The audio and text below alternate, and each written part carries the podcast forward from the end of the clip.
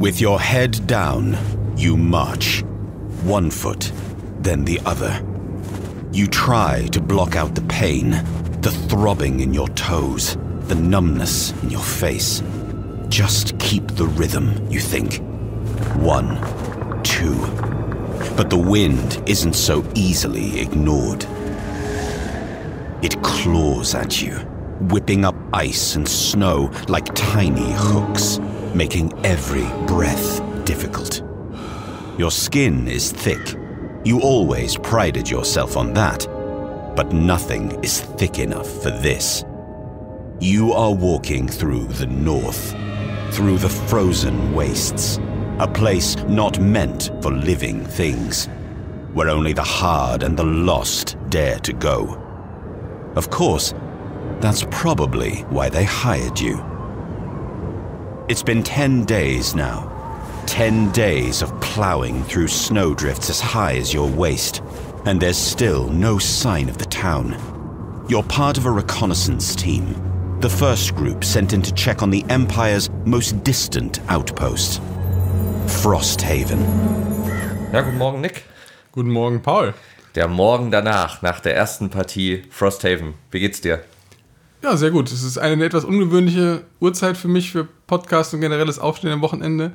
Aber ich habe auf jeden Fall gestern Spaß gehabt. Ja, war sehr cool, hat Spaß gemacht, war ja so ein bisschen unwegbar. Einerseits sind wir später gestartet, weil zwei im Stau standen und irgendwie später gekommen sind.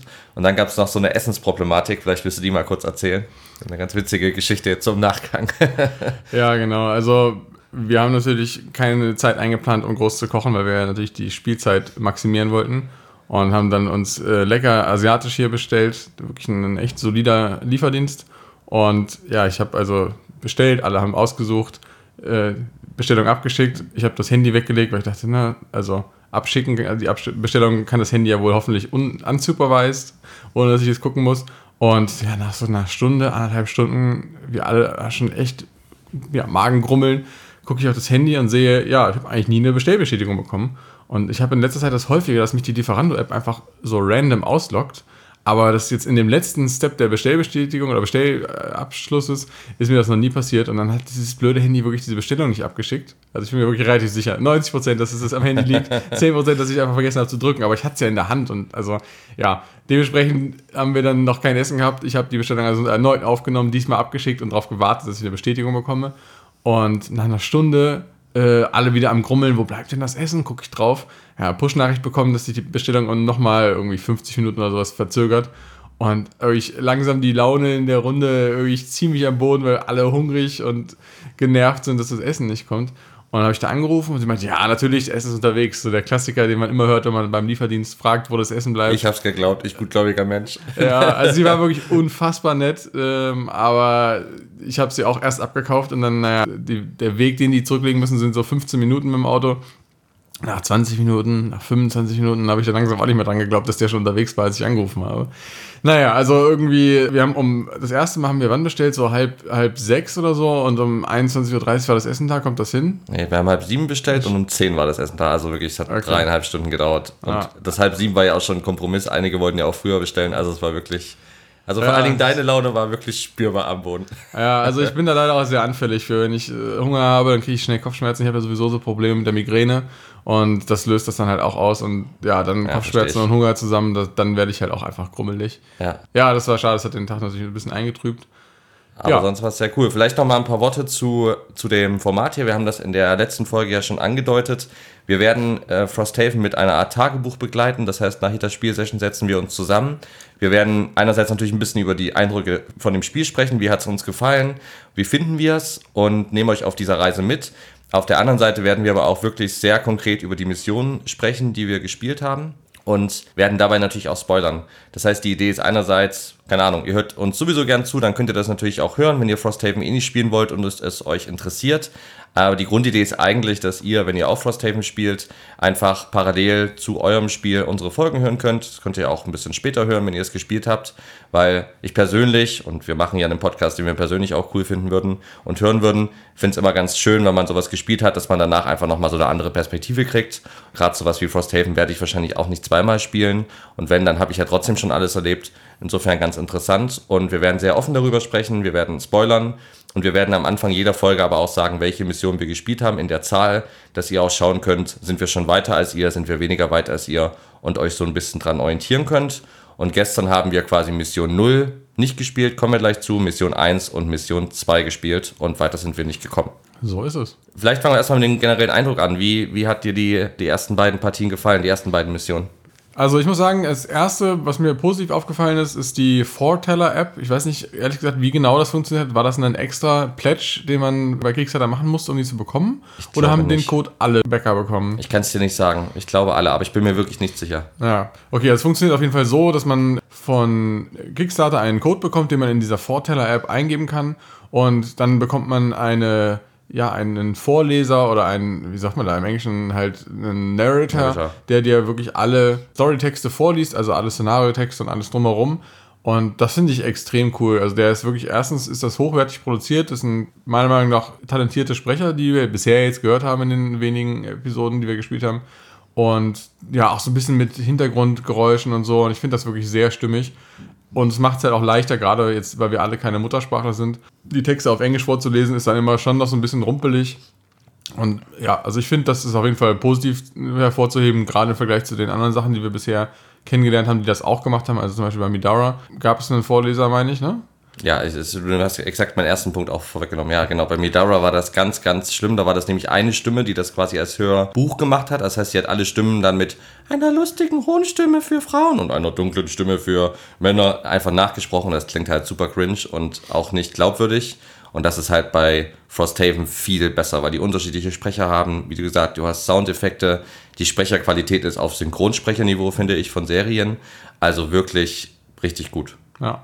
Einziger Kritikpunkt an den Sprechern, die ich habe, ist, dass die offensichtlich halt sich wieder mal, also an Muttersprachler richten, was ja erstmal okay ist, aber damit meine ich, dass es zum Beispiel eine Frau gibt, die halt offensichtlich irisch äh, ist oder so, also zumindest einen irischen Akzent hat und Eieiei, das ist echt als Deutscher, finde ich, schon relativ schwer zu verstehen. Also es ist okay, aber ich bin auch so jemand, ich mache dann halt immer was nebenbei, ne? Ich gucke mir nochmal meine Karten an oder ich äh, baue schon mal ein bisschen auf oder so. Und wenn die dann auch noch so mit so einem krassen Akzent sprechen, dann ist mir echt schwer gefallen, der Story zu folgen. Wir hatten es, glaube ich, in beiden Szenarien, dass irgendwer äh, nach der Vorleserunde gefragt hat, so, hey, was ist jetzt genau passiert?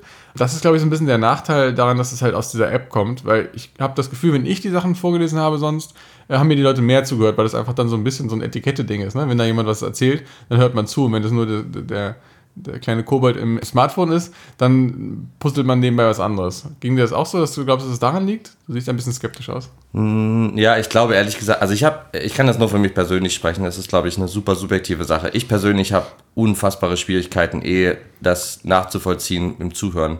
Ich habe gar kein Problem. Bei Serien bin ich immer voll dabei, auch bei Hörbüchern oder Podcasts. Auch auf Englisch kann ich da problemlos folgen und kriege das mit. Aber bei, bei Brettspielen steige ich da immer aus. Also auch wenn du vorliest, ich nehme mir vor, ich höre zu, aber es fällt mir super schwer, dem zu folgen. Und du hast, also sprichst ja gutes Englisch, ne? Ist jetzt nicht so, dass du das irgendwie super schlecht aussprichst oder langweilig vorliest. Wir haben ja auch ein paar Leute in dem Kreis, mit denen wir manchmal spielen, wo ich denke, so, okay, die lesen jetzt nicht so gut vor, aber ich finde, du liest sehr gut vor. Das liegt ja überhaupt nicht an dir, sondern eher an mir. Ich habe da große Schwierigkeiten. Und das ist mir gestern auch wieder schwer gefallen, dieser Story irgendwie zu folgen. Einerseits wegen dem, was du gesagt hast, Dialekt ähm, stark, bei der einen vor allen Dingen. Andererseits aber auch generell, irgendwie lasse ich mich da wie so ein Goldfisch leicht ablenken. Deswegen, ich habe danach auch wirklich ja öfter das Szenariobuch genommen und einfach nochmal nachgelesen, weil ich möchte wirklich was von der Geschichte mitbekommen, weil das ist irgendwie schade, wenn man direkt am Anfang vergisst und verliert, worum es geht, dann komme ich da später ja auch nicht mehr rein.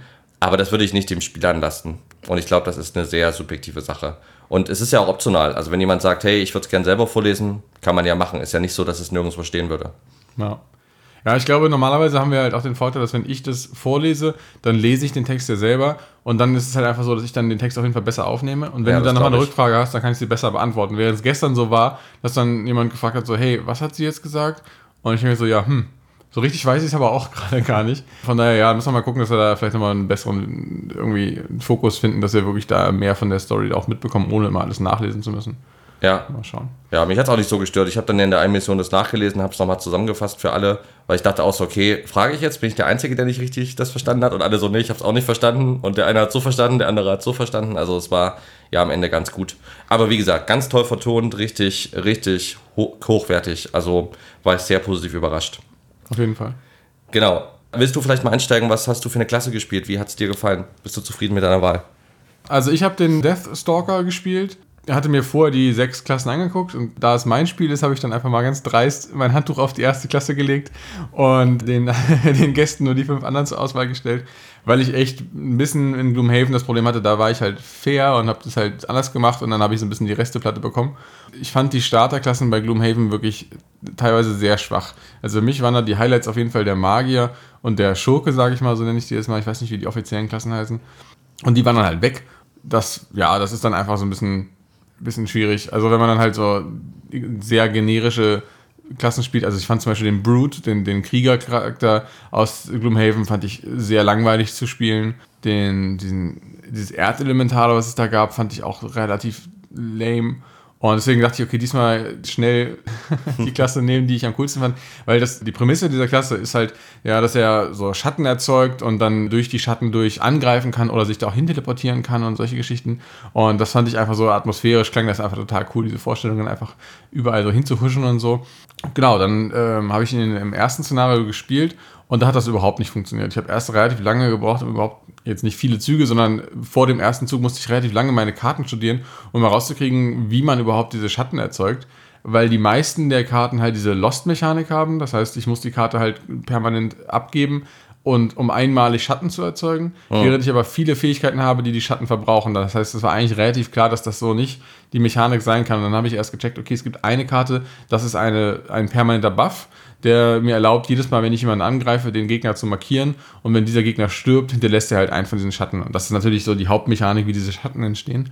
Und das habe ich dann zwar verstanden gehabt, aber ich habe mich immer noch sehr schwer getan, in, dem, in der ersten Partie so richtig das effektiv auszunutzen, dass wirklich genug Schatten da waren und an den Orten auch, wo ich sie brauchte. Das heißt, das war, die erste Runde war wirklich eine ziemliche Lernkurve und ich habe auch gemerkt, dass ich so im Vergleich zu den anderen Klassen gefühlt auf jeden Fall nicht so viel gerissen habe in der ersten Partie die Mechanik sich einfach nicht so flüssig angefühlt hatte, wie ich mir das vorgestellt habe. Vielleicht war meine Fantasie da so ein bisschen mit mir durchgegangen. Aber genau, da war ich nach der ersten Runde so ein bisschen ernüchtert von der Klasse. Aber in der zweiten Partie habe ich dann auf jeden Fall deutlich besser hinbekommen. Und da hat es dann auch schon wirklich deutlich mehr Spaß gemacht, die Klasse zu spielen. Ja, also ich hatte auch das Gefühl, dass du gerade, ich meine, die erste Runde war auch aus anderen Gründen, können wir ja gleich drauf kommen, so ein bisschen verflucht, aber in der zweiten Partie habe ich zumindest einen Move im Kopf, wo du auch, wo ich dachte, okay, das war eine geile Aktion, da war irgendwie so ein großer Raum und da hast du deinen Schatten reingelegt und hast dann von dem anderen Raum aus sicherer Entfernung die ganzen Gegner weggeschnetzelt, die um deinen Schatten rum waren. Da dachte ich schon so, okay, das ist echt irgendwie, ja, ist irgendwie cool, so diese Idee vom Schatten aus anzugreifen, ohne dass du dann deinen Charakter da hast, gibt dir ja so eine gewisse Mobilität und ja auch eine gewisse Raumpräsenz dadurch, dass du deine Schatten überall platzieren kannst. Also dein Charakter ist auf jeden Fall sehr sichtbar dadurch, dass er immer diese Schatten platziert. Also sah auf jeden Fall cool aus und ich hatte auch das Gefühl, dass es in der zweiten Partie du da deutlich besser reingekommen bist in das, wie man den spielen muss. Ist ja auch ein komplexer Charakter, ein Mittelkomplex, ne, glaube ich. Genau, von den können wir auch noch mal kurz erklären, es gibt diese sechs Charaktere und die haben so Komplexitätseinstufungen. Und wenn ich mich richtig erinnere, gibt es zwei sehr komplexe. Genau, zwei mittlere und zwei einfache, glaube ich, ne? Ist das so? Ich dachte, es gäbe drei einfache. Gibt es tatsächlich zwei, zwei, zwei? Ich Kann meine ja, ich meine ja. Okay, genau. Also wir hatten auf jeden Fall die komplexesten Charaktere, die es gibt im Spiel. Ähm, kannst du dir gleich noch erklären, was du hattest? Ich wollte noch eine Sache zu meinem Charakter sagen. Das war auch so ein Fehler, den ich in der ersten Runde gemacht habe, dass ich halt mich so ein bisschen als den, den Schurkencharakter empfunden habe, wie man ihn vielleicht aus World of Warcraft kennt, ne? der dann einfach unsichtbar in dem Sinne durch diese Schatten läuft und dann aber ein Nahkämpfer ist. Und das ist, glaube ich, gar nicht so die Taktik für diesen Charakter, weil ich auch nur sehr wenig Leben habe. Also ich habe mit 6 Start-HP wirklich die wenigsten HP ja. von allen Charakteren. Und das ist halt einfach eine blöde Idee, dann einfach überall reinzurennen. Und deswegen habe ich in der ersten Runde auch ein paar Mal einstecken müssen und musste dann halt Karten abschmeißen, um den Schaden zu verhindern. Das hat natürlich meine Fähigkeiten weiter eingeschränkt. Genau, deswegen also für mich eine ziemliche Lernkurve, aber trotzdem, ja, die Klasse gefällt mir trotzdem noch sehr gut.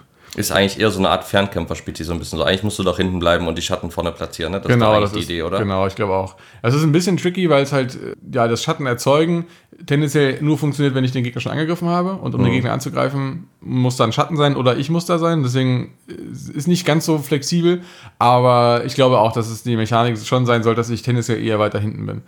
Genau. Ja, dann erzähl mal, was hast du denn gespielt? Aber ganz kurz, du kannst ja angreifen und dann weglaufen, das geht schon. Das heißt, du stehst vorne, greifst an, läufst weg, hast dann vor den Schatten im Idealfall und dann greifst du aber von hinten an und machst dein Zeug aus. Aber nicht in einem Zug.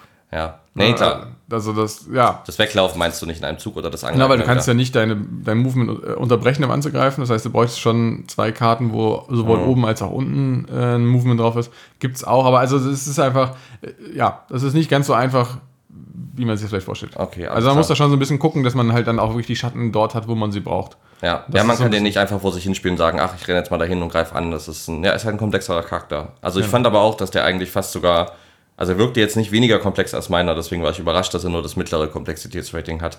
Genau, ich habe den Blinkblade gespielt. Ich spiele ja sonst gerne Fernkämpfer und Magier und dachte, ich mache diesmal mal was komplett anderes, ähm, nicht immer nur das langweilige Gleiche. Und der Blinkblade, der ist so ein, er ist eigentlich der Schurke, den du wolltest. Das ist so ein kleiner, kleine Kreatur, die überraschenderweise mehr HP hat, 8, also eigentlich so der Standard, würde ich sagen und äh, kann sich teilweise unsichtbar machen mit einer Aktion, kann sich sehr schnell über die Felder bewegen und auch gut Schaden austeilen. Und die Besonderheit ist, dass jede Karte zwei, deswegen ist er auch sehr komplex eingestuft, hat quasi zwei Geschwindigkeiten und unterschiedliche Fähigkeiten nach Geschwindigkeit, langsam und schnell. Und ich muss mir quasi am Anfang meiner Runde immer aussuchen, mache ich eine schnelle und langsame Runde. Und das kann ich nicht einfach frei wählen. Ich habe so eine Art Token, die ich quasi aufstecke, wenn ich langsam mache und wenn ich schnell mache, verbrauche ich die. Kann also auch nur schnelle Runden machen, wenn ich vorher entsprechend langsamer gemacht habe. Und das muss man immer ganz gut durchplanen. Mache ich jetzt erstmal eine langsame Runde, um dann in der nächsten Runde mit schnell richtig, richtig Schaden zu machen, weil die, die schnellen Runden in der Regel die besseren sind. Also A bin ich dann viel schneller dran in der Initiative und B mache ich auch deutlich mehr Schaden und kann mich mehr bewegen. Und in der ersten Runde habe ich noch ein bisschen gebraucht, aber in der zweiten Runde habe ich auch so ein paar Power-Kombinationen verstanden, die ich irgendwie bringen kann. Also eine Kombination ist zum Beispiel, dass ich, wenn ich äh, zwei, also wenn ich zwei Token zur Verfügung habe, dann kann ich schnell sein und mit einer Karte dann angreifen und dann mit der gleichen Karte auslösen, dass ich nochmal einen weiteren Angriff spielen kann, was ich sonst noch nie gesehen habe bei Gloomhaven. Also ich kann quasi noch einen zweiten richtig starken Angriff machen mit einer anderen Karte. Das verbraucht natürlich eine Karte und geht dadurch wieder schneller. Also man ist schneller am, am Ende seines, seines Spiels angekommen, wenn die Karten zu Ende sind, was ja ein Problem ist bei Frosthaven, weil dann ist mein Charakter raus. Aber das ist richtig cool. Da habe ich in einer Runde wirklich, weiß ich noch, da war ein Raum mit ganz vielen Gegnern. Ich habe mich in die Mitte rein teleportiert, unsichtbar gemacht und in der nächsten Runde einfach vier Gegner weggemacht. Das war wirklich richtig, also das hat sich mega geil angefühlt. Der Charakter macht mir echt super Spaß und das Einzige ist, ich habe manchmal so das Gefühl, dass ich so ein bisschen für mich alleine spiele. Weiß nicht, ob das generell so ist, würde mich auch gleich deinen Eindruck interessieren. Aber ich hatte jetzt schon das Gefühl, dass ich eher so für mich gucken muss, wie es passt weil ich mich halt ja auch unsichtbar machen kann und so. Und dass ich jetzt nicht so derjenige bin, der irgendwie auf Positionierungen oder Fähigkeiten oder Geschwindigkeiten von anderen Charakteren angewiesen ist. Du meinst also der Move, wo du in einen neuen Raum gegangen bist, dich da unsichtbar gemacht hast und ich den ganzen Schaden gefressen habe, war jetzt nicht so das Beispiel für Teamplay? Sag bloß. also nee. ist, weil du ja vorher noch meintest vorm Spielen, so ist nicht so geil, wenn du dich unsichtbar machst, dann kriegt irgendwer anders den Schaden. und ich, oh Raum, ich gehe rein, oh, unsichtbar. nee, ja. genau. Also ist mir auch aufgefallen, dass wir sehr aneinander vorbeigespielt haben und ich glaube, das ist so ein bisschen der Nachteil daran, dass die Charaktere so komplex sind, ist zumindest meine Theorie weil ich das eigentlich ursprünglich total cool fand. Ich fand die Gloomhaven-Startcharaktere total unterkomplex. Das hat, bis man den ersten dann in Ruhestand geschickt hat und dann eine neue Klasse spielen konnte, die dann ein bisschen mehr Tiefgang hatte, hat das halt sehr lange gedauert. Und die sind halt wirklich so relativ nach Schema F, irgendwie Krieger, Schurke, Magier. Hat mich damals nicht so sehr abgeholt. Und diesmal war es halt so, dass die, als ich mir die Fähigkeiten vorher angeguckt habe, habe ich wirklich gedacht, so, boah, cool. Also die, zumindest die vier komplexeren Charaktere der sechs, die haben alle richtig coole Ideen, wie der Charakter funktioniert und ähm, wirklich viele Möglichkeiten und auch Potenzial halt einfach gut und schlecht zu spielen. Und das hat mich total gereizt. Aber es ist jetzt ein bisschen so gelaufen, dass ich dann am Tisch saß und eigentlich überhaupt nicht verstanden habe, so richtig, was die anderen machen. Weil klar habe ich mir die Karten vorher mal angeguckt, aber weil wir jetzt auch nicht so super viel kommunizieren, sondern es läuft eher darauf hinaus, dass jemand sagt, okay, ich gehe jetzt hier hin und mache da irgendwie x Schaden. Und das fehlt mir auf jeden Fall, weil ich dadurch auch noch viel weniger ein Gefühl habe, dass man zusammenspielt, sondern das ist quasi wie so ein Online-Multiplayer, wo du gar nicht mitbekommst, was die anderen Leute machen. Ja, das fand ich sehr schade. Ich habe sogar ja neben dir gesessen und dann immer mal wieder auf die Karten geguckt, weil es mich einfach interessiert hat, wie die funktionieren, weil die wirklich auch deine Karten im Besonderen so komplex aufgebaut sind. Die haben ja dann äh, grüne Felder für die Fähigkeiten, die du nur machen kannst, wenn du schnell bist und orange für die, die du nur machen kannst, wenn du langsam bist und welche in der Mitte mit der normalen weißen Schrift, die du halt immer machen kannst, wenn du die Karte spielst. Und ich wollte einfach nur so ein bisschen verstehen, was da jetzt gerade passiert. Das, ja, das hat mir so ein bisschen gefehlt. Dadurch hat sich auch so ein bisschen angefühlt, als würde sich halt jeder sein, sein eigenes Ding machen wir hatten dann noch den Geminate dabei. Das ist die andere hochkomplexe Klasse, die quasi zwei Formen hat und dann mal hin und her wechselt. Da habe ich auch überhaupt nicht verstanden, was da passiert ist. Und der einzige, der halt relativ gut zu verstehen war, war der, wie heißt der, der ähm, Bone Shaper, glaube ich. Ja, Bone Shaper, ja. Also auf jeden Fall der, ja, der Necromancer egal. quasi. Ja, genau. Der hat einfach jede Runde Skelette beschworen. Das war auch gut zu verstehen, wie das funktioniert. Hat die ganze Karte voll gespammt mit Ja, Zigaretten. genau. Ja, genau. Das ist so ein Ding, Ding, das ist mir auch aufgefallen, gerade im Vergleich zu den anderen kooperativen Sachen, die wir in den letzten Zeiten gespielt haben, dass man da doch sehr aneinander vorbeispielt. Und das witzigerweise ging mir das damals schon, als wir zu zweit Gloomhaven gespielt haben. Da war das halt auch so, da hatten wir auch so eine Klassenkombi, die sich überhaupt nicht ergänzt hat. Und ich hatte das aber aus dem Original Gloomhaven mit der anderen Runde, mit der ich es gespielt habe, anders in Erinnerung. Da gab es häufiger mal die Situation, dass es wirklich hilfreich war, dass man so ein bisschen abgeklärt hat, okay, wer ist jetzt vielleicht schneller dran, wer ist langsamer dran, wer macht den Raum auf und äh, wer kann vielleicht ein Element erzeugen, was dem anderen was bringt.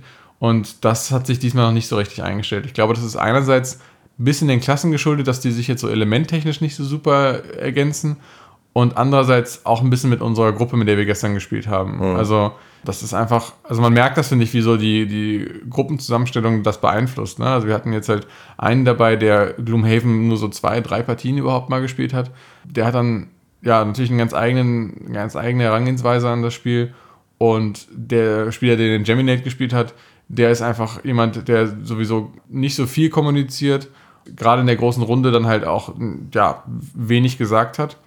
Und das hat einfach sich irgendwie, also ja, habe ich irgendwie ein bisschen was vermisst, muss ich ganz ehrlich sagen. Ja, ja, mal schauen, ob sich das bessert. Ich frage mich halt, also ist ja auch irgendwie normal, dass jeder erstmal so seine eigene Klasse verstehen muss und dann mit sich selbst beschäftigt ist. Und wenn man das dann verstanden hat, dann vielleicht mehr an die Kommunikation geht. Bin ich gespannt, wie das heute Abend läuft.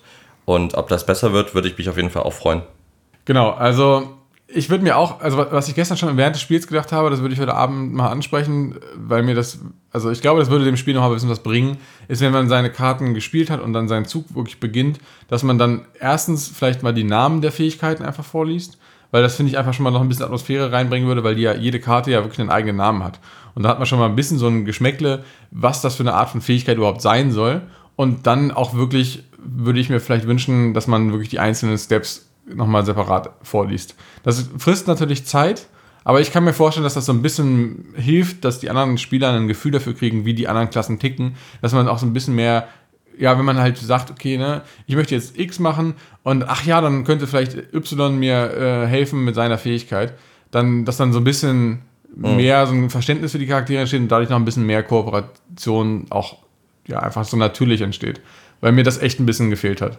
Ja, ja, finde ich gut. Finde ich gut. Bin ich gespannt, wie das Feedback ist bei der nächsten Runde. Dann lass uns mal über die Mission sprechen. Wir haben, ja, Mission 0 haben wir übersprungen. Du hast sie irgendwie durchgelesen, weil das so eine Tutorial-Mission war, ne? Genau, also ich hatte vorher drauf geschaut und hatte geguckt, ob wir die überhaupt spielen. Und in dem Regelwerk wird auch schon ziemlich deutlich gesagt, so hey, wenn ihr Gloomhaven schon gespielt habt, könnt ihr die erste skippen. Die ist quasi, also hat keinen nennenswerten Schwierigkeitsgrad und auch quasi keine Belohnung. Dementsprechend ist da, verpasst ihr da nichts, wenn ihr die skippt. Und dann habe ich mir den Aufbau angeschaut und ja, das hat mich nicht so richtig gereizt, sah relativ langweilig aus. Man hätte gegen Wölfe gekämpft. Und dann dachte ich, okay, das, also so ein Tutorial brauchen wir jetzt nicht zu spielen. Ich bin im Nachhinein auch sehr froh, weil wir auch nur zwei Szenarien geschafft haben, wenn wir davon eins ist, dieses langweilige Tutorial gewesen wäre. Dementsprechend, genau, da kämpft man gegen Wölfe. Es gibt ja auch da eine kleine Geschichte, die haben wir jetzt auch vorlesen lassen. Und das hat aber auch gereicht, fand ich. Das hat ganz gut das, die Stimmung ein bisschen wiedergespiegelt. Also es geht quasi darum, dass wir auf dem Weg nach Frosthaven sind und uns dadurch den, die eisige Kälte schlagen müssen und dann halt auch noch von den Wölfen attackiert werden und uns dagegen zur Wehr setzen müssen. Ja. Also wir müssen unsere kleine Karawane verteidigen. Und ja, das haben wir dann einfach quasi uns angehört und dann sind wir direkt zu Szenario 1 weitergegangen. Ja, das war, glaube ich, auch gut. Wie fandst du die erste Mission? Also, wir haben einen sehr rumpeligen Start gehabt, fand ich. Also, wir haben generell viel Zeit verbraucht, weil wir einfach dann doch noch so ein paar Unklarheiten immer wieder nachgucken mussten, obwohl wir wirklich in Gloomhaven ja extrem regelfest eigentlich waren. Gab es dann doch so ein paar Sachen, die man dann nochmal nachschauen musste. Wir hatten dann auch noch die Herausforderung, dass dieses erste Map-Teil halt relativ klein war. Und das hat mir jetzt einfach so rein mechanisch ein bisschen ja, Schwierigkeiten bereitet, wenn man wirklich auf diesem T-förmigen Teil startet, was maximal drei Felder breit ist. Und wie, wie Paul es vorhin schon erzählt hat, äh, hatten wir halt diesen einen Charakter, der halt die ganze Zeit Skelette beschworen hat. Und das heißt, wir haben dann halt vier Heldenfiguren plus drei Skelette, beziehungsweise zwei Skelette und ein, ein äh, Wraith. Und das war einfach extrem schwer, überhaupt da durchzukommen. Also für mich ging es noch mit den Schatten. Aber wir hatten ja zum Beispiel auch den Geminate dabei, der in der Hälfte der Runden ein Nahkämpfer ist. Und der hat einfach wirklich mehrere Runden komplett aussetzen müssen, weil er einfach beim besten Willen nicht rankam, weil einfach kein Platz auf dieser Map war. Weil die Gegner ja auch an dich rangelatscht kommen und die äh, Summons, also die beschworenen Skelette, ja auch extrem dumm sind. Die agieren ja mit derselben Gegner-KI wie die Gegner. Dementsprechend kann man da auch gar nicht beeinflussen, dass man sagt, okay, ne, damit der Spieler jetzt rankommt, lässt man die Skelette mal hinten stehen oder so, sondern die sind aufeinander zugestürzt und dann waren so alle Spots belegt, um da irgendwie im Nahkampf ranzukommen. Das hat sich irgendwie bisschen unglücklich angefühlt, vor allem einfach so als erster Raum des ersten Szenarios. Das hätte man besser machen können. Ja, wie ging es dir? Ja, genau, zumal es dann noch einen Guard gab, ne? Also der auch noch blockiert hat. Ja, genauso. Es war das erste Mal, dass ich zu viert Gloomhaven gespielt habe, Frosthaven, whatever. Ich habe Gloomhaven nie zu viert gespielt, sondern nur mit dir alleine, zu zweit. Insofern, nee, einmal zu dritt auch. Und äh, genau, also da war ich auch überrascht. Ich fand es auch nicht so. Also ich war ein bisschen enttäuscht von der ersten Mission. Vor allen Dingen auch, weil sie, finde ich, nicht so geil umgesetzt war. Also ich war voll hyped und habe mich gefreut, so in diese Eiswelt reinzukommen. Und das ist ja auch alles Eis. Und du hast ja auch diese coolen Token gedruckt quasi als Umgebung. Mhm. Aber ich fand RP-mäßig war es ja so, dass wir auf die Stadt zulaufen und die Belagerung sehen. Und da fand ich es ja merkwürdig, in so einem schmalen Gang zu starten, weil es wird ja nicht so ein, so ein, so ein mini schmaler Weg zu einer Stadt gebaut werden. Also warum soll das so sein? Von der Hauptstadt zu dieser Stadt, warum soll da so ein schmaler Weg sein? und also die einzige Idee, die ich da habe, ist halt, dass die Idee ja ist, dass man durch diesen Bergpass kommt. Ne? Man, also man muss diese, die Copperneck Mountains durchqueren auf dem Weg von Gloomhaven nach Frosthaven. Und das ist natürlich die Frage, wie das so mit dem, mit dem mit Maßstab ist und so, ne? ob das jetzt irgendwie Sinn ergibt, dass man dann halt da noch in den Mountains ist und dann auf dem nächsten Map-Teil vor der Stadt steht. Aber das ist so die einzige Idee, wie ich, die ich das auch ja. so weg erklären könnte. Ja, das, so habe ich mir auch erklärt, aber wie gesagt, passt für mich nicht, weil da waren ja auch schon die Gegner, die die Stadt angegriffen haben. Fand ich merkwürdig und dann sind wir in diese Stadt rein und das war auch so ein bisschen komisch, weil erstens auch da, diese Stadt, das Teil hat aus Eis bestanden habe ich mir so gedacht, aber warum denn? Also ich meine, die haben ja so viele Pappteils, da hätte man ja mal zumindest zwei, drei machen können, die irgendwie was mit Stadt zu tun haben und so ein bisschen nach Stadt aussehen. Zumal es ja scheinbar auch zu Angriffen auf Frosthaven kommen kann. Das ist ja so ein bisschen angedeutet. Das heißt, man kämpft ja scheinbar öfter in dieser Stadt. Also warum macht man dann so ein Teil, was aussieht wie eine, eine, ein Feld, ein zugefrorenes? Das hat mich so ein bisschen rausgenommen. Ich achte auf sowas ja einfach und finde das immer cool, wenn das passt. Und das zweite war einfach diese Mechanik. Da standen da hinten diese Guards und ich glaube, die Idee war eigentlich, dass die Guards dann kämpfen und so äh, gegen die Gegner, aber eigentlich standen die Guards die ganze Zeit nur hinten rum und die Schamanen haben die Guards irgendwie nicht angegriffen, haben sich selber gebufft, die hinten standen. Und die Guards haben auch nichts gemacht, weil sie stehen bleiben.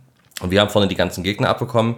Also das wirkte irgendwie, ja, wirkte wie in manchen anderen Spielen, wo wir auch gesagt haben, so, hm, wie, wurden, wie viel wurde das geplaytestet?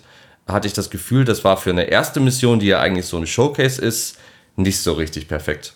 Ja, kann ich nur zustimmen. Also ich war auch echt enttäuscht davon. Das hat sich mechanisch ganz komisch angefühlt. Also so sehr, dass ich halt teilweise geguckt habe, ob ich jetzt irgendwie den Aufbau falsch gemacht habe. Weil es wirklich einfach, es war halt ganz klar, dass die Idee war, dass da hinten diese Wachleute stehen, die halt auf unserer Seite waren. Das waren halt die, die Wachen von Frosthaven, dass die da stehen, damit die halt so ein bisschen was von den Gegnern fressen. Ne? Weil die einfach, es war wirklich ein großer Raum mit sehr vielen Gegnern. Und das wirkte halt so, als sollten die so ein bisschen was abfangen. Und es war halt auch klar, eigentlich so als erfahrener Spieler, dass die halt offensichtlich relevant sein werden für das Ende des Szenarios, dass man halt umso mehr von denen überleben, desto bessere Belohnung bekommt man. Und dann muss, müssen die natürlich aber auch in Gefahr sein, damit das überhaupt eine, eine, Relevanz hat. Ne? Dadurch, dass die dann aber da hinten rumgestanden haben und die ganzen Gegner sofort auf uns zugerannt waren, also auf mich, weil du dich unsichtbar gemacht hast, ähm, waren die ja auch eigentlich aus der Gefahrenzone total raus und haben dann tatsächlich sogar noch die, die Schamanen halt so komisch angelockt, weil die Schamanen ja einige Heilungsfähigkeiten haben, aber wenn ich das Regelwerk richtig verstanden habe, trotzdem vom Targeting her so funktioniert, als wären sie Nahkämpfer und das heißt, die sind dann nach hinten gelatscht und konnten dadurch ihre Kumpels nicht mehr heilen, haben sich nur selber geheilt. Das hat sich ganz komisch angefühlt.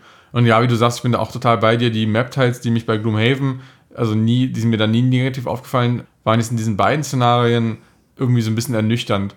Und ich kann gar nicht genau sagen, woran es liegt. Also erstens kann es sein, dass natürlich dieses einfach eintönige Eis irgendwie so ein bisschen langweilig ist. Oder ob es daran liegt, dass wir jetzt seit Gloomhaven schon so viele Dungeon Crawler gespielt haben, die einfach cooleres Map-Design haben. Ich war auch so ein bisschen überrascht, als ich die Packung aufgemacht habe und gesehen habe, dass die Shapes der, dieser Map-Teils quasi die gleichen sind, mit wenigen Ausnahmen wie in Gloomhaven. Auch jetzt nicht deutlich mehr oder so. Das heißt, die haben da jetzt auch nicht die, die Chance genutzt, die, die sie gehabt hätten nach dem Riesenerfolg und den, dieser gigantischen Crowdfunding-Summe, die sie diesmal eingesammelt haben, da jetzt ein bisschen mehr reinzubuttern. und einfach mehr verschiedene Map-Teils anzubieten. Ging ja in der zweiten, im zweiten Szenario noch viel weiter. Da war dann irgendwie, man war da auf einem Bergpass und die Story sagte, die, die schmeißen irgendwie Felsen auf uns oder so, so Steinbrocken. Ja. Und dann war das aber so ein Map-Teil, das überhaupt nicht so aussah, als wäre das in irgendeiner Form ein Bergpass. Das war halt einfach ein, ein schmaler, gebogener Gang. Das hat irgendwie in beiden Szenarien das Setting so gar nicht transportiert. Ja. Also das haben sie, da haben sie echt was liegen lassen. Und das fand ich auch, also wie du sagst, gerade das erste Szenario würde man ja denken, da haben sie halt richtig ja, Zeit investiert, damit die Leute dann auch so richtig reinkommen und richtig Spaß dran haben.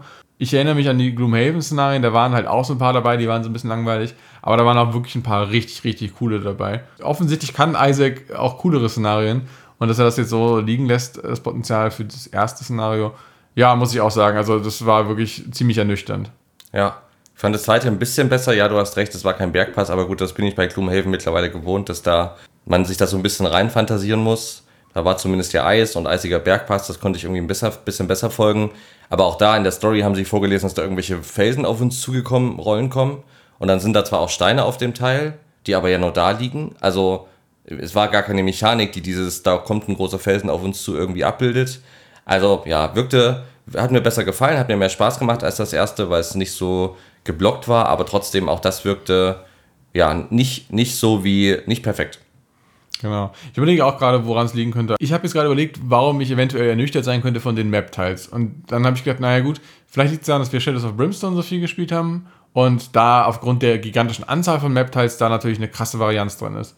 Aber wenn man ehrlich ist, im Grundspiel von Shadows of Brimstone sind auch nicht viel mehr Map-Teils als in, in Frosthaven. Und da ist die Varianz halt einfach so viel größer. Ne? Die einzelnen Map-Teils haben komplexere Formen. Da gibt es dann Spots auf dem Teil, die man nicht betreten kann. Also da ist dann zum Beispiel eine Säule in der Mitte, die dann einfach ausgeschwärzt ist. Das kann man nicht betreten. Dadurch entstehen halt viel spannendere Formen auf dieser Map. Das finde ich total cool. Da sind auf jeden Fall von dem Artwork her passiert da so viel mehr. Das ist halt nicht so eintönig weiß, sondern da sind dann halt irgendwie Schienen oder verlassene Minecarts oder weiß der Geier, was da so auftaucht, eingezeichnet. Und die Rückseite ist ja in den Shadows of Brimstone Map-Teils auch noch immer eine Otherworld, nennt sich das da, also quasi eine, ja, eine andere, ganz andere Welt. Und dadurch entsteht ja auch nochmal viel mehr Abwechslung. Also bin ich mal sehr gespannt, wie das jetzt sich weiterentwickelt in den späteren Szenarien. Aber da war ich so ein bisschen gedämpft. Genau, also sehe ich ganz genauso. Ich finde die bei Shadows of Brimstone jetzt auch nicht super abwechslungsreich. Ich meine, das sind auch alles Minen irgendwie mit Karts und Schienen, aber trotzdem von den Formen her und von den Ideen her, das sind trotzdem mal Sachen zu entdecken. Und das, also ich bin auch gespannt. Ich hoffe, dass es ein bisschen, bisschen abwechslungsreicher wird, weil klar kann man sagen, ja, es hat alles Eis, aber keine Ahnung, hätte ja auch ein zugefrorener See irgendwo schon mal sein können oder ein, ein, ein brennendes Haus in der, in der Stadt oder so oder überhaupt ein Haus, wo man irgendwie Deckung suchen muss und drumherum laufen muss, in Brunnen, was weiß ich, also irgendwie so ein bisschen was mit einer besonderen Mechanik. Ich bin gespannt, wie es weitergeht. Auf jeden Fall. Genau, was mir auch noch aufgefallen ist, warum ich die Szenarien jetzt auch nicht so super, ja, also warum ich die nicht so gefeiert habe, wie ich vielleicht gedacht hatte, ist, der Schwierigkeitsgrad war überraschend niedrig. Ging dir das auch so? Mhm. Also, Total. Wir haben ja noch überlegt, ob wir es hochstellen nach dem ersten und haben dann gesagt, ja, lieber nicht, das wird wahrscheinlich jetzt im zweiten anziehen, aber es war wirklich, also wir haben uns jetzt ja, finde ich, nicht perfekt gespielt und trotzdem äh, hatten wir ja null Probleme. Genau, also ich war auch überrascht, weil ich erinnere mich aus Gloomhaven, dass es wirklich immer ein Problem war mit der Kartenzahl, dass irgendwie viele Karten abschmeißen, weil man Schaden bekommt oder zu früh Karten auf den Lost-Stapel legen zu müssen oder zu, ja, freiwillig zu legen, um irgendwie coole Fähigkeiten zu zünden. Das kann sich hinten heraus halt schnell rächen und das war bei den beiden Szenarien überhaupt nicht relevant. Also in dem ersten war ich dann halt relativ schnell, also war ich vor Ende des Szenarios raus, weil ich einfach so viel Schaden bekommen habe. Das Sorry. war und da, aber wäre, also hätte es auch gereicht, wenn wir nicht noch gesagt hätten, also wir sammeln wirklich auch noch das letzte Loot-Täschchen hier ein. Ja, ich würde auf jeden Fall sagen, wir stellen das einen hoch. Und das ist witzig, weil das war bei Gloomhaven eigentlich so gut wie nie bei uns so, dass wir gesagt haben, okay, es ist jetzt so einfach, dass wir auf jeden Fall hochstellen müssen. Da war es eher immer so, naja, mal ein Szenario war es knapp und ein war dann wieder, lief dann ganz gut. Aber so deutlich wie jetzt war das dann nie. Und das ich weiß es nicht. Also deswegen, die ersten haben sich jetzt wirklich nicht so cool angefühlt. Also ich fand halt, die, die Spielmechanik macht immer noch Spaß und dann auch so die, die Gegner, 3D-gedruckten Miniaturen, ja, die, die sahen schon ziemlich cool aus. Cool. Das hat irgendwie schon auch echt dem Spiel noch was gegeben. Ich hoffe sehr doll, dass es nicht so bleibt. Ja. Ähm, mein Hype-Level war auf jeden Fall auf 100 und das hat gestern schon so ein bisschen einen Dämpfer bekommen. Es klingt jetzt sehr negativ, es hat trotzdem Spaß gemacht, aber ich habe halt wirklich gedacht, weil Gloomhaven einfach auf meiner Boardgame Geek Liste zum Beispiel immer noch das highest rated Game ist, dass Frosthaven da noch einen draufsetzt und das hat es bisher auf jeden Fall nicht geschafft.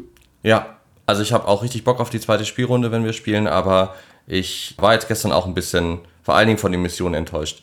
Vielleicht sprechen wir nochmal ganz kurz über die Stadtphase. War ja nur eine, die wir hatten. Wie hat dir das gefallen?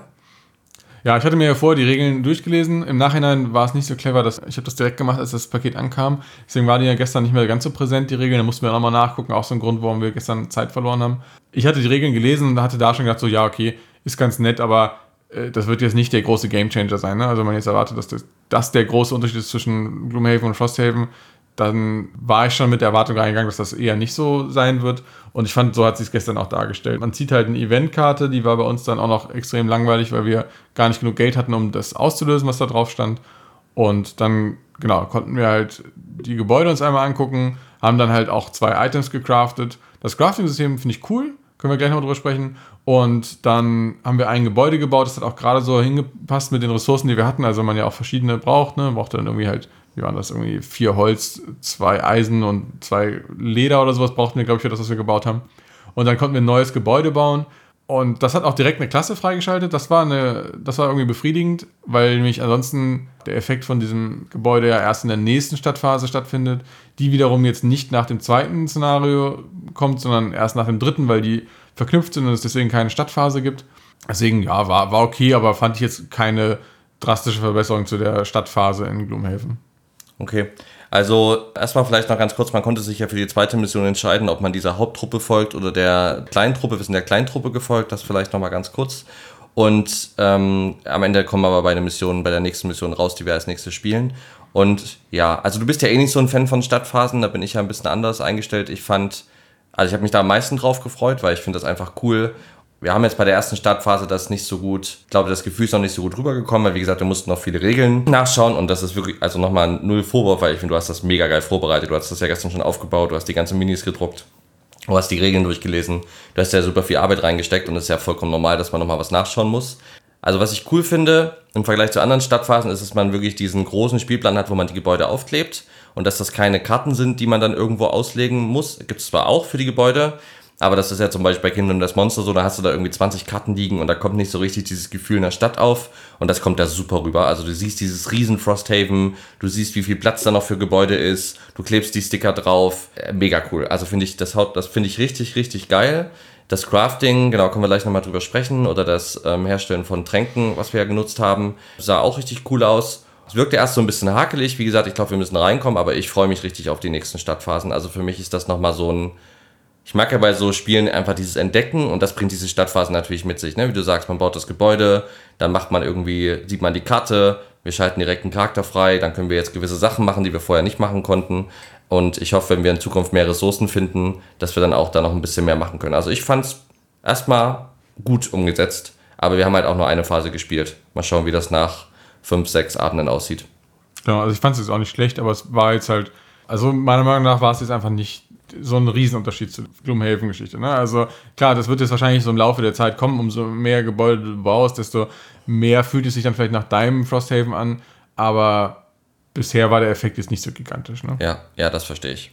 Genau bin auch mal gespannt. Es gibt ja dieses Kalendersystem, das heißt, nach jeder Mission rückt der Kalender ein weiter und dann passieren auch Dinge und dann wechselt auch mal die Jahreszeit und dann wurde schon im Regelwerk angeteasert, dass halt im, im Winter auf jeden Fall die, die Situation auf jeden Fall anstrengender wird, also sowohl versorgungstechnisch als auch von den Gegnern, die dann aggressiver werden, weil sie halt selber nichts zu essen haben. Da bin ich auch mal gespannt, ob sich das so wirklich in den Events dann auch widerspiegelt, dass das auch ein bisschen rüberkommt, diese Atmosphäre. Das fände ich cool. Genau, ich bin auch generell gespannt auf die ganzen Events, die man so ziehen kann weil das bei Gloomhaven schon immer das war, was mir auch wirklich sehr viel gegeben hat. Also es waren ja immer nur diese kleinen Karten mit dem bisschen Text, wo man dann irgendwie meistens zwischen A und B entscheiden konnte. Aber da ist wirklich viel passiert, was mir in Erinnerung geblieben ist, was wirklich, ja, was einfach cool war, wo wirklich nochmal viel Lore und Atmosphäre transportiert wurde. Und da habe ich hohe Hoffnung, dass die auch das Niveau halten können. Ja, da bin ich auch gespannt drauf. Und auch gespannt, Versorgung. Ich meine, es gibt ja gar keine Nahrung oder so, wo man irgendwas abgeben müsste zur Versorgung. Ich, ja, ich bin gespannt, wie sie das umsetzen. Es gibt ja scheinbar auch Stadtangriffe. Wir haben ja auch eine Kaserne, wo Soldaten drin sind, die uns irgendwie bei der Verteidigung helfen. Also da bin ich auch gespannt, wie sie das mechanisch umsetzen und ob das irgendwann dann so ein bisschen Also das ist ja, finde ich, immer die Gefahr bei Stadtphasen, deswegen findest du die ja auch, glaube ich, nicht so toll, dass sie sich halt ewig ziehen und man am Ende halt nicht spielt, sondern die ganze Zeit dieses Stadtmanagement macht. Und da bin ich gespannt, wie sich das entwickelt, wenn die Stadt größer wird. Jetzt beim ersten Mal ist es halt schwer einzuschätzen, weil wir kannten die Regeln noch nicht so gut und deswegen hat es lange gedauert. Ja, mal schauen. Ich bin gespannt, wie sich das weiterentwickelt. Genau, eine Sache, die ich unbedingt noch erzählen möchte, die ich total gefeiert habe, schon als ich das Spiel ausgepackt habe, ist das Tränke-Crafting-System. Man kann also einerseits äh, Ausrüstungsgegenstände herstellen, die stellt man dann ganz banal einfach aus einem Stück Leder, stellt man sich halt einen Umhang her oder aus einem Stück Metall einen Schild oder so. Aber es gibt halt auch dieses Tränke-Crafting-System. Und das funktioniert so, dass man halt die Kräuter, die man in den Missionen findet, findet man auf einem, ja, so einem DIN A4 großen Crafting-Sheet. Und das muss man sich so vorstellen, das sind so Tabellen. Ne? Also es gibt dann in der Zeile und in der Spalte jeweils die Kräuter. Und wenn ich einen Trank craften will, dann suche ich mir halt die passende Zeile und Spalte anhand der Kräuter, die ich habe. Und dann sind da so kleine Pappplättchen, die man abpulen kann. Und darunter ist dann quasi das, was man gecraftet hat. Das heißt, das ist so ein Learning by Doing System. Das heißt, ich probiere mal aus, was bei rumkommt, wenn ich diese beiden Kräuter benutze. Und ab dann weiß ich, was für einen Trank das erstellt. Das heißt, ich lerne quasi das Rezept und das ist einfach eine total witzige Idee. Ja, da freue ich mich drauf. Das wird bestimmt witzig. Ja, stimme ich dazu. Das ist wirklich ziemlich, ziemlich cool. Auf jeden Fall, absolut. Also geil umgesetzt. Hat mich so ein bisschen generell an Pandemic Legacy erinnert. Klar, das haben wir jetzt auch gerade viel gespielt. Aber mit den Stickern und auch diesem Aufpoolen und dann gibt es im Regelheft, habe ich gesehen, auch Sachen, wo man Sachen reinkleben kann und so. Also es hat einfach extrem viel mehr Legacy-Elemente als der erste Teil und das ist irgendwie cool. Du hast schon so gesagt, das ist unser Frosthaven und ich kann mir vorstellen, dass sich das dann irgendwie in die Richtung ganz gut auch entwickeln wird, hoffe ich zumindest. Ja, also ich muss bei dem Alchemiesystem eher an Skyrim denken, wo ich auch durch die Weltgeschichte gegangen bin und mir einfach alle Zutaten erstmal in den Mund gesteckt habe, um herauszufinden, was es macht. Und dann, keine Ahnung, habe ich dann halt irgendwie Bärenkot gefunden oder Fledermäuse oder so und habe sie erstmal in den Mund gesteckt, um herauszukriegen, was man damit für einen Trank braut. Und genauso fühlt sich das jetzt auch an. Ich gucke einfach mal, ich tue zwei Kräuter in ein Fläschchen und trinke das und gucke mal, was passiert. Das ist nicht einfach so, ja, ist so ein bisschen Kopfkino, was ich dabei ganz witzig finde. Ja, ist auf jeden Fall cool. Okay, das zur ersten Spielrunde, glaube ich, oder hast du noch was? Nee, ich bin durch. Sehr schön. Jetzt haben wir gesagt, das dauert maximal 30 Minuten. Jetzt haben wir 42 Minuten gesprochen. Klassiker. Aber war sehr cool, das mal auszuwerten. Ich freue mich auf die nächste Spielrunde. Und liebe Hörerinnen, liebe Hörer, wir freuen uns natürlich, wenn ihr uns wieder Feedback gebt. Ist das ein Format für euch? Gefällt euch das? Auch davon hängt es natürlich ab, ob wir das irgendwie fortsetzen. Also wenn das keinen Anklang findet, dann äh, sparen wir uns natürlich die Zeit. Aber wir dachten, es ist eine ganz coole Idee und mal was anderes. Insofern freuen wir uns über Feedback. Folgt uns auf Insta, folgt uns auf Twitter. Und wir freuen uns auf die nächste Folge. Danke fürs Zuhören. Danke, Nick. Ciao, bis zum bis nächsten bald. Mal. Ciao.